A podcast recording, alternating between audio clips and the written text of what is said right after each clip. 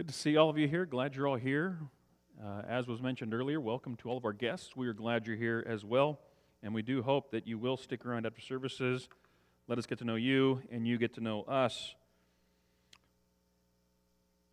So, a couple of weeks ago, a few weeks ago, I went and visited our siblings of the Ripon Church of Christ on their Wednesday night uh, program that they were doing. Uh, they called it Sacred Selections. It's a they were walking through different hymns, songs that we sing, and talking about who wrote them and, and why those songs were written, what the lyrics mean, connecting the lyrics to Scripture. And I actually talked about the song we just sang, One Day. And so I, I want us to utilize that song as, as the springboard to our lesson this morning. Allow it to be the, the skeleton, as it were, and we'll put flesh on it as we go along. Grab your Bibles, turn to the book of Romans, chapter 4. Romans, chapter 4. And I want to read beginning in verse 18, and we will read to the end of the chapter. Romans 4, beginning in verse 18. The context here talking about Abraham and his faith. The Bible says, In hope he believed against hope that he should become the father of many nations, as he had been told, So shall your offspring be. He did not weaken in faith when he considered his own body, which was as good as dead, since he was about a 100 years old, or when he considered the barrenness of Sarah's womb.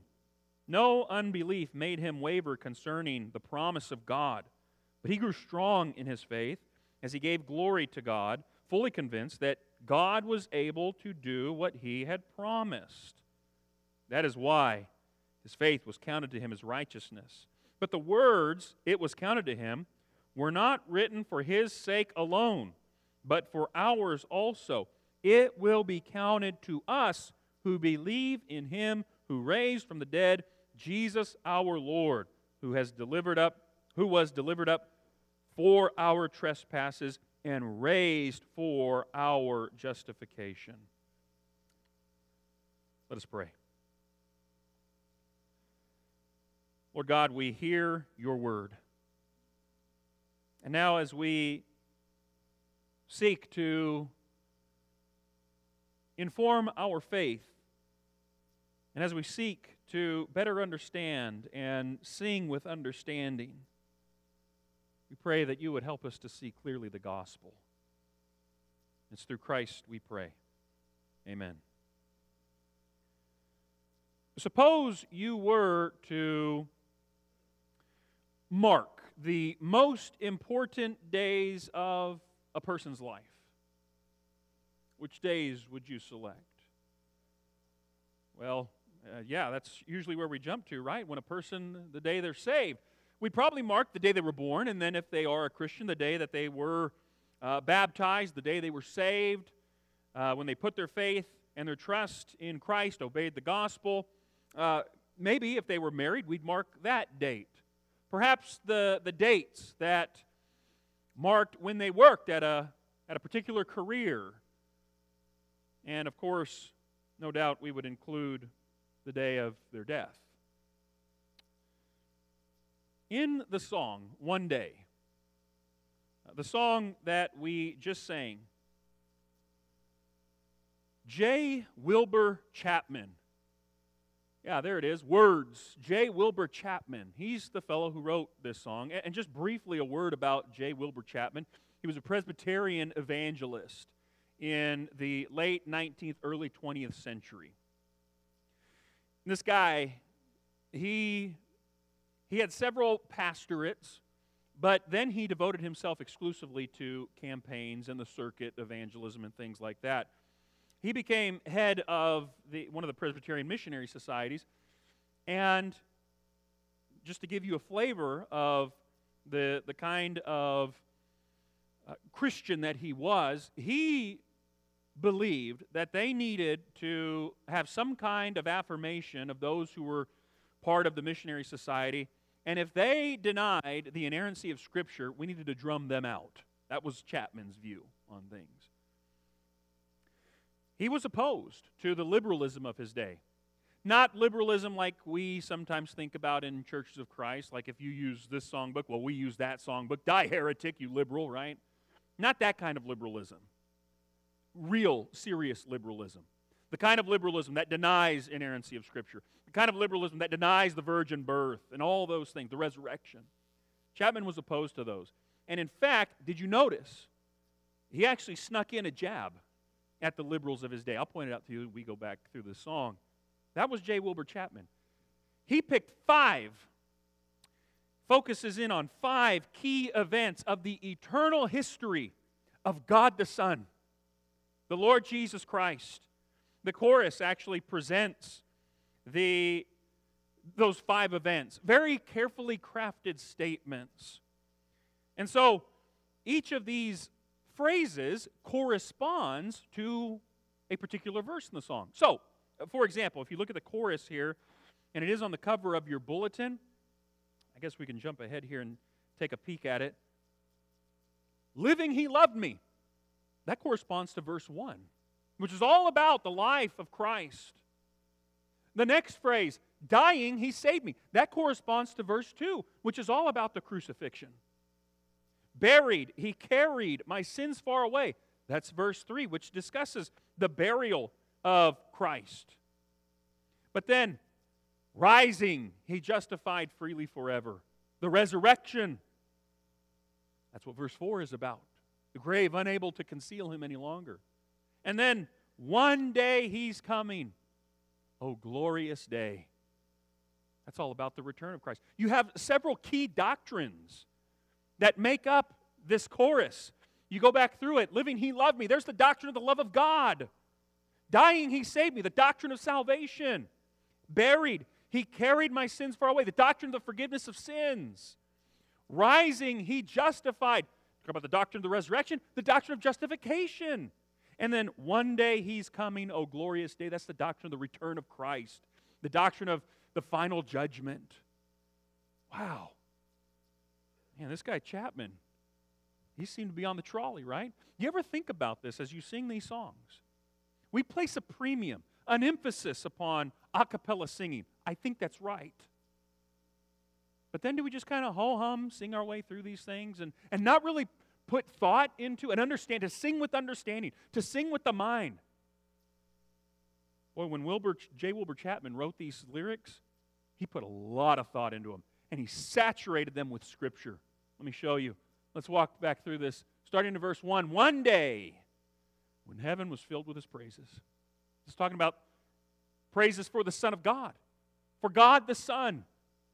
And this reaches back into the book of Isaiah. I've talked about the book of Isaiah, chapter 6 in particular, uh, several times.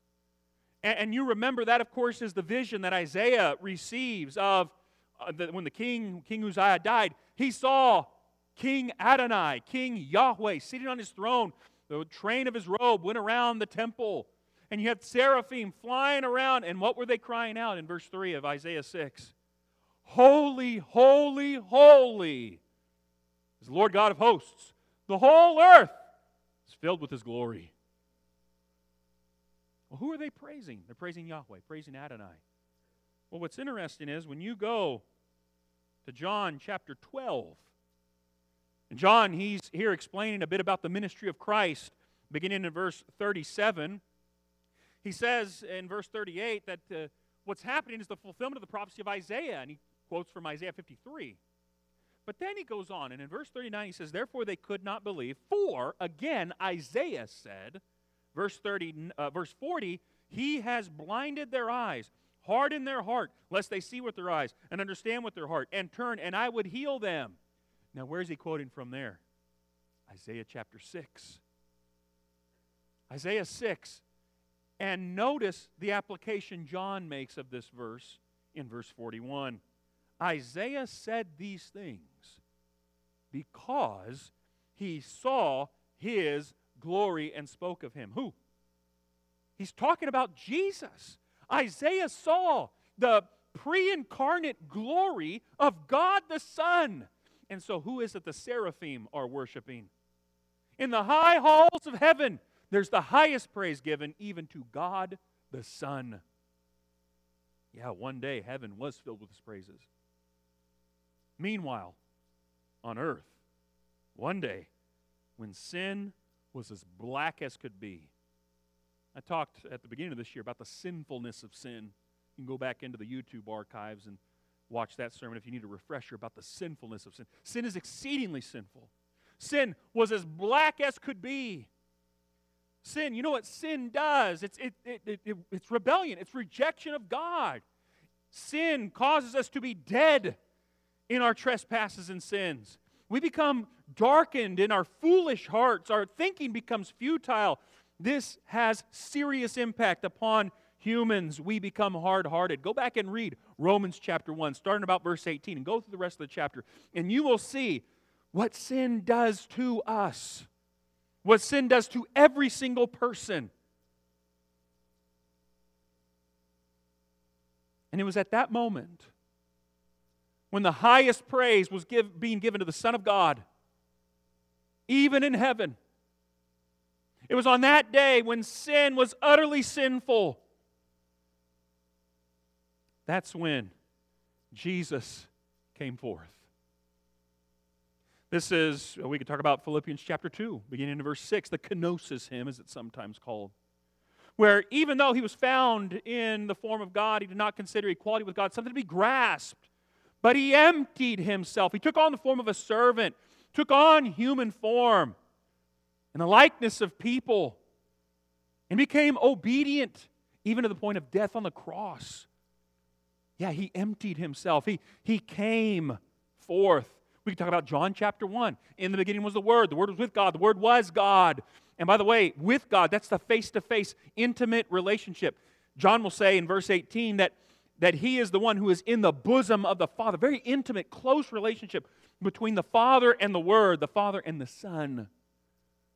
And then in verse 14, he says, The Word became flesh and dwelt among us. This is God the Son emptying himself, leaving the high halls of heaven, all the praise that's due him, in order to come down into this sinful world and to live among us as a human.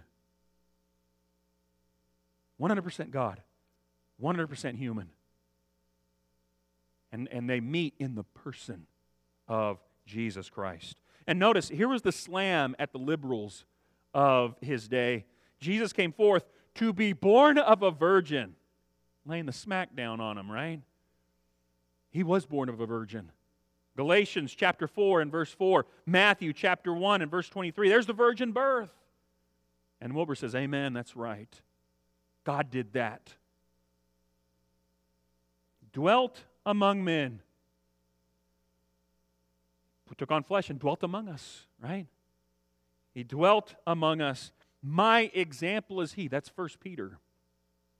1 Peter chapter 1 and, and verse 21, where Jesus is our example. He's left us an example that we should follow in his footsteps. Yes, living, he loved me. Here is the life of Christ. J. Wilbur Chapman putting it to poetry. And it's Charles Marsh who sets it to music. He lived. Don't ever let anyone tell you that Jesus was a myth. He never existed. He did. Jesus of Nazareth really did live some 2,000 years ago. He lived for about 33 years. Luke tells us his ministry began when he was about 30, Luke uh, 3 and verse 23. And you factor in a ministry that's about three, three and a half years, depending upon who's counting, and you get about 33 years. That's how long Jesus lived. He lived a perfect life, he lived a sinless life, the kind of life you and I could never live. He lived that perfect life. Why? For us. Because of his great love for us. Living, he loved me.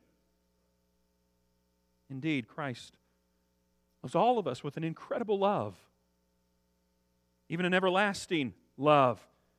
We sing another song, don't we? Why did my Savior come to earth? Because he loved me so. It's because he loves us so much that he lit, left heaven, that he came to earth, that he put on flesh, that he lived among us for a time, and again lived that perfect, sinless life we could never live. Every act of mercy, every word of grace, every sermon of warning, every good deed, everything he did, He did because He loves you and me. Living, He loved me. Some call that the active obedience of Christ. I think that's right. But then we have the transition here. Dying, He saved me. Here comes the doctrine of salvation, and this is what some have called the passive obedience, where the Son voluntarily yields Himself to be crucified. And that's what verse 2 is about. One day, they led him up Calvary's mountain. This is what all the Gospels culminate in. It all leads inexorably to Calvary and the cross. One day they nailed him to die on the tree. And all the Gospels record that he was crucified, that he did die on the cross. Suffering anguish, despised and rejected. And, and let me just say, we really don't know the levels of suffering that God the Son endured. We really don't. Because not only do you have the physical suffering of being nailed to the cross and having been scourged before that, by the way, not only the six hours that he hangs there on the cross that day, all the physical anguish, suffering, absolutely. But then you have the spiritual aspect of this as well where he cries out on the cross, My God, my God, why have you forsaken me? You have the sinless Son of God becoming the sin bearer for us. We don't know that kind of suffering. Can't even get close to it. Bearing our sins, there it is.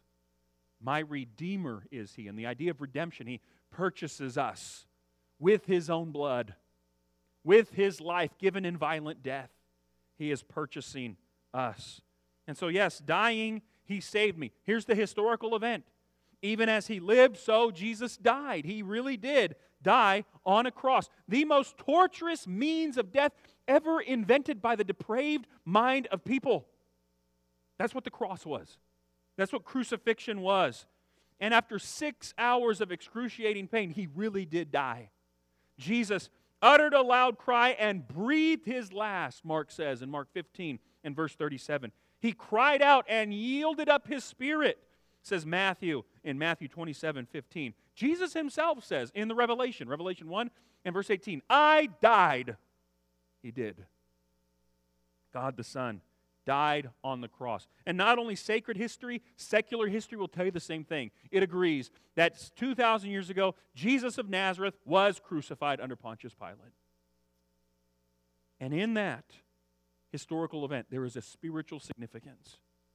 Because dying, he saved me. In his death on the cross, Jesus is saving people. You see, that's the central theme of the Bible. God saving people. And so Jesus, the Son of Man, he says, Jesus, he says, I came to seek and save that which is lost. Luke 19 and verse 10. Paul says in 1 Timothy 1 and verse 15, Christ Jesus came into the world to save sinners. And he calls himself the chief. And so if Christ can save the chief of sinners, he can save any sinner. Any sinner, every sinner who is willing to bow the knee to King Jesus, to repent of their sins, and to obey the gospel, every sinner will find Jesus Christ a willing Savior. What does He save us from? saves us from sin, from death, from the grave, from hell. In Romans chapter 5, beginning in verse 8, Paul writes that God shows His love for us in that while we were still sinners, Christ died for us. Since therefore we've been justified by His blood, how much more shall we be saved from the wrath of God. You see, that's what, what Christ saves us from as well. Is he saves us from even the wrath of God. God's wrath upon sin, by the way. For while we were enemies, we were reconciled to God by the death of his Son. Much more, now that we are reconciled, shall we be saved by his life. And so, we see that we are saved from sin, death, the grave, hell, even from God's wrath, and it's because Jesus took our place. He died that death on our behalf. It was the death that was due us, and yet He took it upon Himself. And so, if that's the negative aspect of salvation, being saved from something, what have we been saved for? We've been saved for life. We've been saved for freedom. For freedom did Christ set us free, Paul says in Galatians chapter 5. Free to be all that God would have us to be in Christ. And so, yes, dying, He saved me.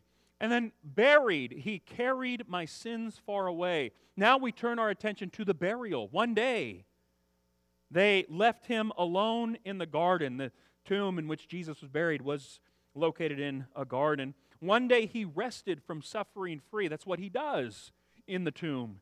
Is he rests from his completed work. What is it he says on the cross as he dies? It is finished. It's the finished completed work of Christ on the cross. Angels came down or his tomb to keep vigil. This seems to be pointing to the, the angels that were at the open tomb uh, that we read about in the Gospels. Hope of the hopeless, my Savior is He. And so we, we see once again the repetition of the fact that Jesus Christ is the Savior. But this whole third verse is about the burial, that Jesus was buried. We saw that He died, and what do you do with a dead person? You bury them. And the, the New Testament affirms that at, after they took him down from the cross, they laid him in a tomb. Acts 13, verse 29, Paul says it there. Paul also affirms that he was buried in 1 Corinthians 15 when he's breaking down the gospel. Uh, he was uh, crucified according to the scriptures. He was buried. On the third day, he was raised from the dead according to the scriptures, he says there. And all of this was predicted by, you guessed it, Isaiah. Isaiah chapter 53 they made his grave with the wicked. Some 700 years before Jesus ever walked the planet, God was telling us about the history that would come to be in the death and the burial of Christ. Notice the significance that is attached to this. Buried, he carried my sins far away. And so, Chapman connecting here the forgiveness of sins with the burial of Christ. And you may already be ahead of me because we know what Paul says in Romans chapter 6. What are we to say then? Verse 1. Are we to continue in sin that grace may abound? By no means. God forbid. How can we who died to sin still live, it, live in it any longer? Do you not know that all of us who have been baptized into Christ Jesus were baptized into his death? Listen carefully, verse 4. We were buried, therefore, with him by baptism into death, in order that just as Christ was raised from the dead by the glory of the Father, we too might walk in newness of life. You see, when we are baptized, that's where we find our union with Christ. We are united with Christ in his death, his burial, and also his resurrection. We'll talk about the resurrection more in verse 4 of Chapman's song. But I want you to see here it is true that in the watery grave of baptism, that a, a dead sinner is washed clean by the blood of Christ of all sin. It's forgiven, completely forgiven, washed away. You see, without the death, there can be no basis for the acquittal that is coming. And indeed, we find the forgiveness of sins totally uh, the psalmist talks about as far as the east is from the west. That's how far God has separated us from our sins. And again, it is by the blood of Christ that we are freed of all of our sins. Paul locates this event at the baptistry. But then he also talks about how we are raised to newness of life. And so, rising, now we get again, we're pointed back to the resurrection of Christ. And we see here the mention of the doctrine of justification. Rising, he justified freely forever. I had to think about this. Because when you go through the New Testament, we, and you look particularly at the doctrine of justification, we talk about how we are justified by faith, we're justified by grace, we're justified by the blood of Christ. Even the, the death of Christ, we find how our justification is in the cross. But Chapman connects it to the resurrection. And I had to scratch my head for a moment and go, where did he get that? Well, he got it from the text that we started off with that we read earlier, Romans chapter 4. Did you catch it when we read it? Romans chapter 4 and verse 25 says he was delivered up for our trespasses. Seems to be talking about the cross. But then Paul takes the next step to talk about the resurrection. He was raised for our justification. There's the connection between the resurrection of Christ and our justification. It is the historical event of the resurrection. One day the grave could conceal him no longer. You see, it is true absolutely that Christ died, but he didn't stay dead. He was raised from the dead by the power of God, and he lives forevermore. One day the stone rolled away from the door.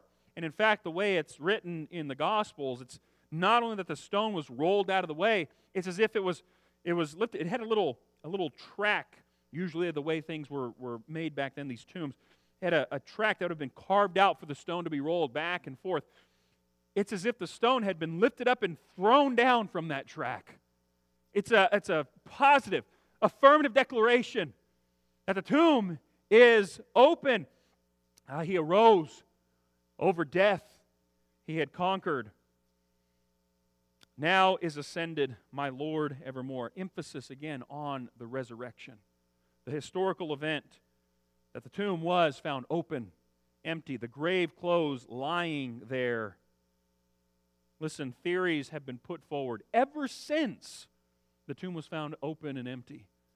Theories have been put forward in order to try and explain away the empty tomb. You remember the first theory? It's in the pages of the New Testament. The, the guards are told, what, what are we supposed to say if people ask us what happened to? You say his disciples came and took the body. You know the problem with that theory, of course. You're talking about well trained Roman soldiers against simple fishermen who don't know how to wield a sword. We see that in the Garden of Gethsemane when Jesus is arrested. Peter takes his sword looking to lop off someone's head and only gets their ear.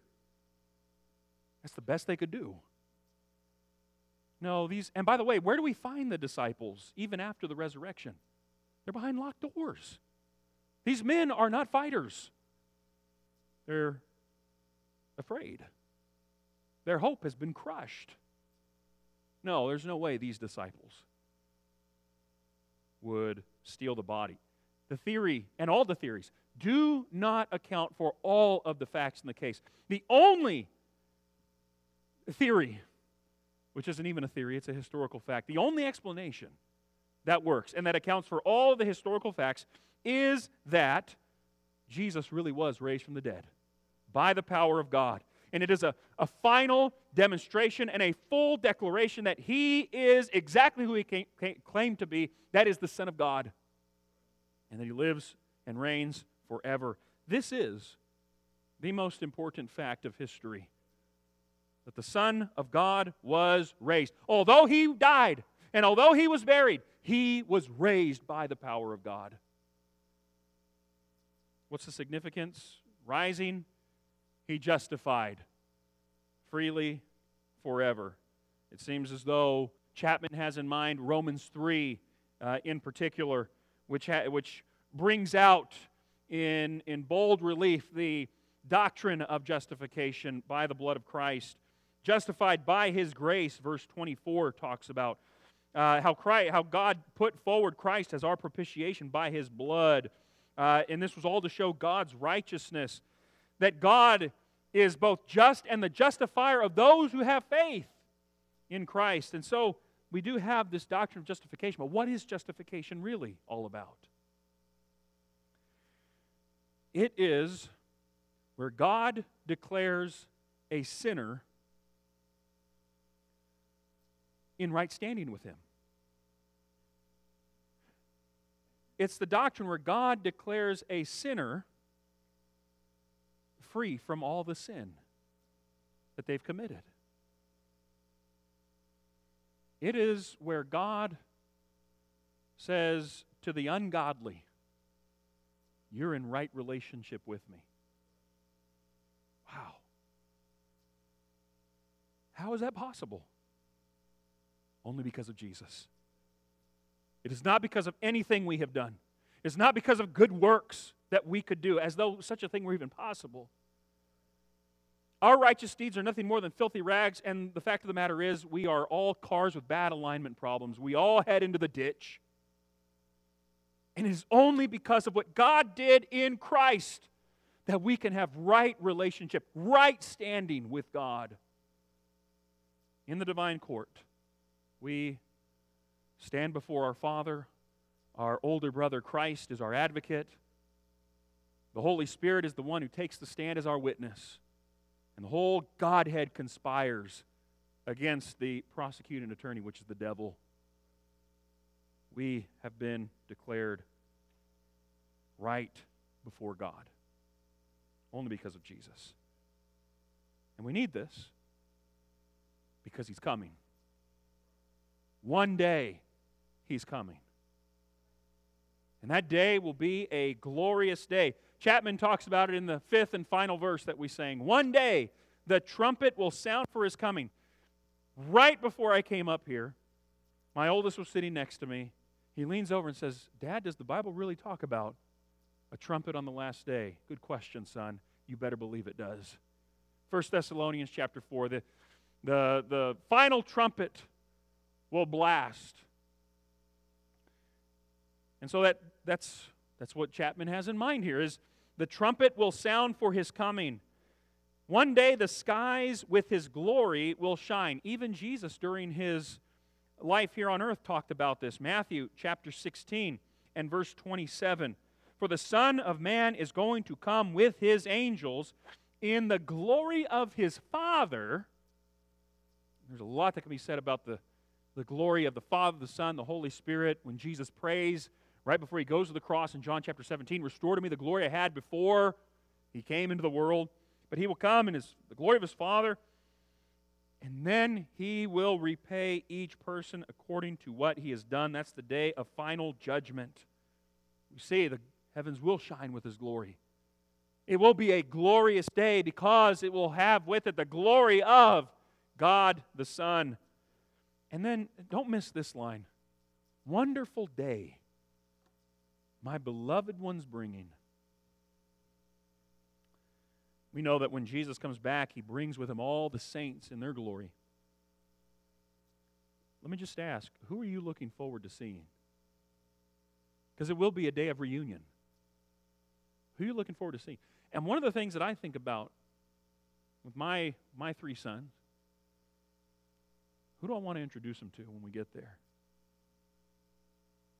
There's a lot of good, godly saints who've gone on, the faithful departed.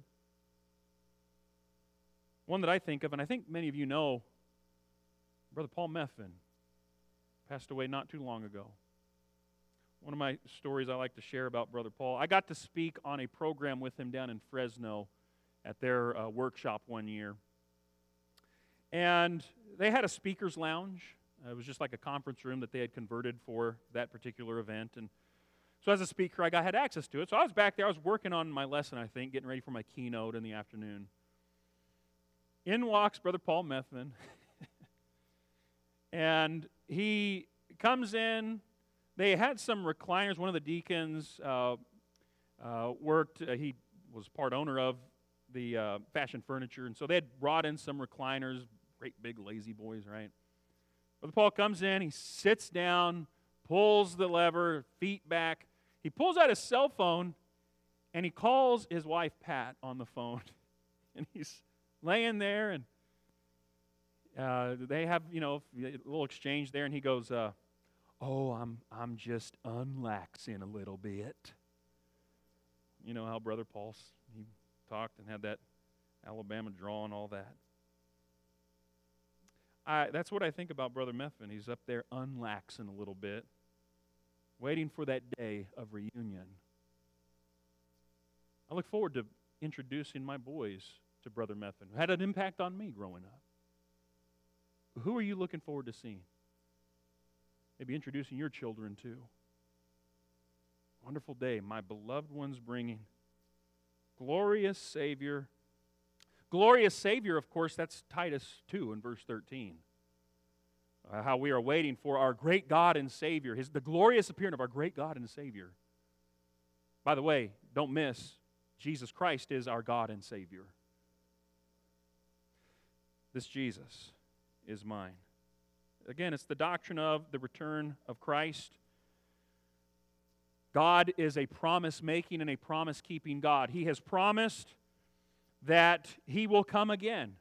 Jesus, during His earthly ministry, we can go back to John chapter 5, and we can hear the words of Jesus in verses 25 and following Truly, truly, I say to you, an hour is coming and is now here when the dead will hear the voice of the Son of God, and those who hear will live.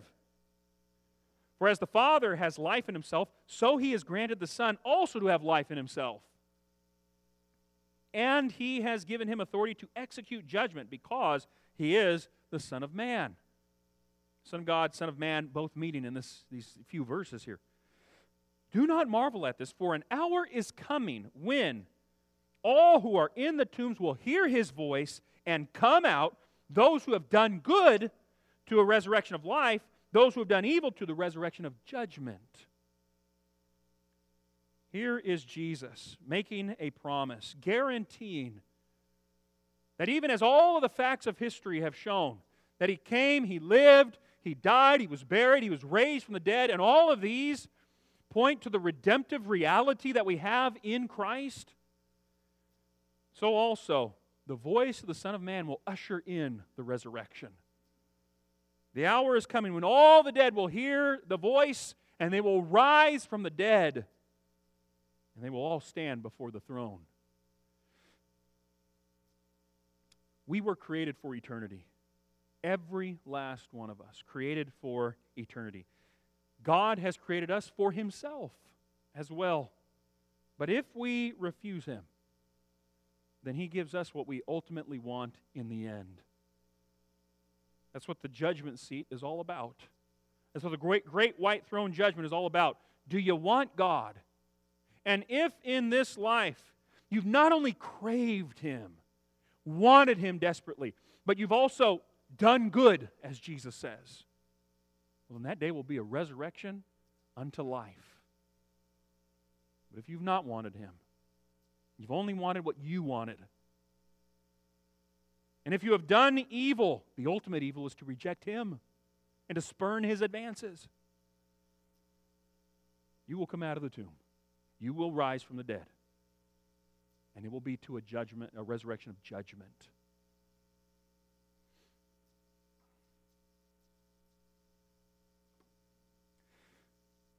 Uh, do you ever think about the things that we sing? Here, J. Wilbur Chapman has set the gospel facts to poetry. Charles Marsh has set it to music.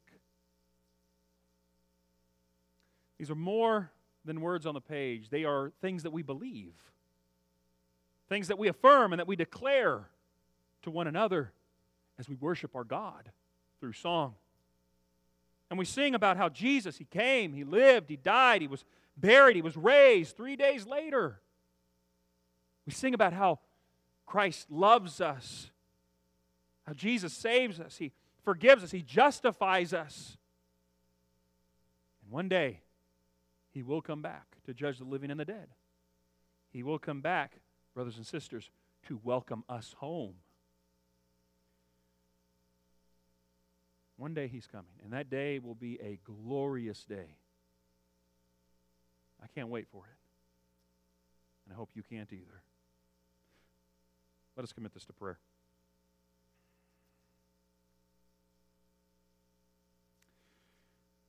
Lord God, we give you honor, glory, and praise for what you have done in Christ Jesus, what you continue to do through Christ Jesus our Lord.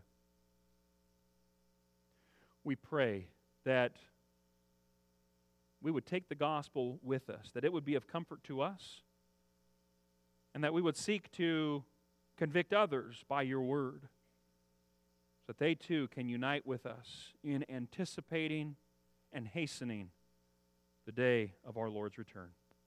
We pray through Christ our Lord. Amen.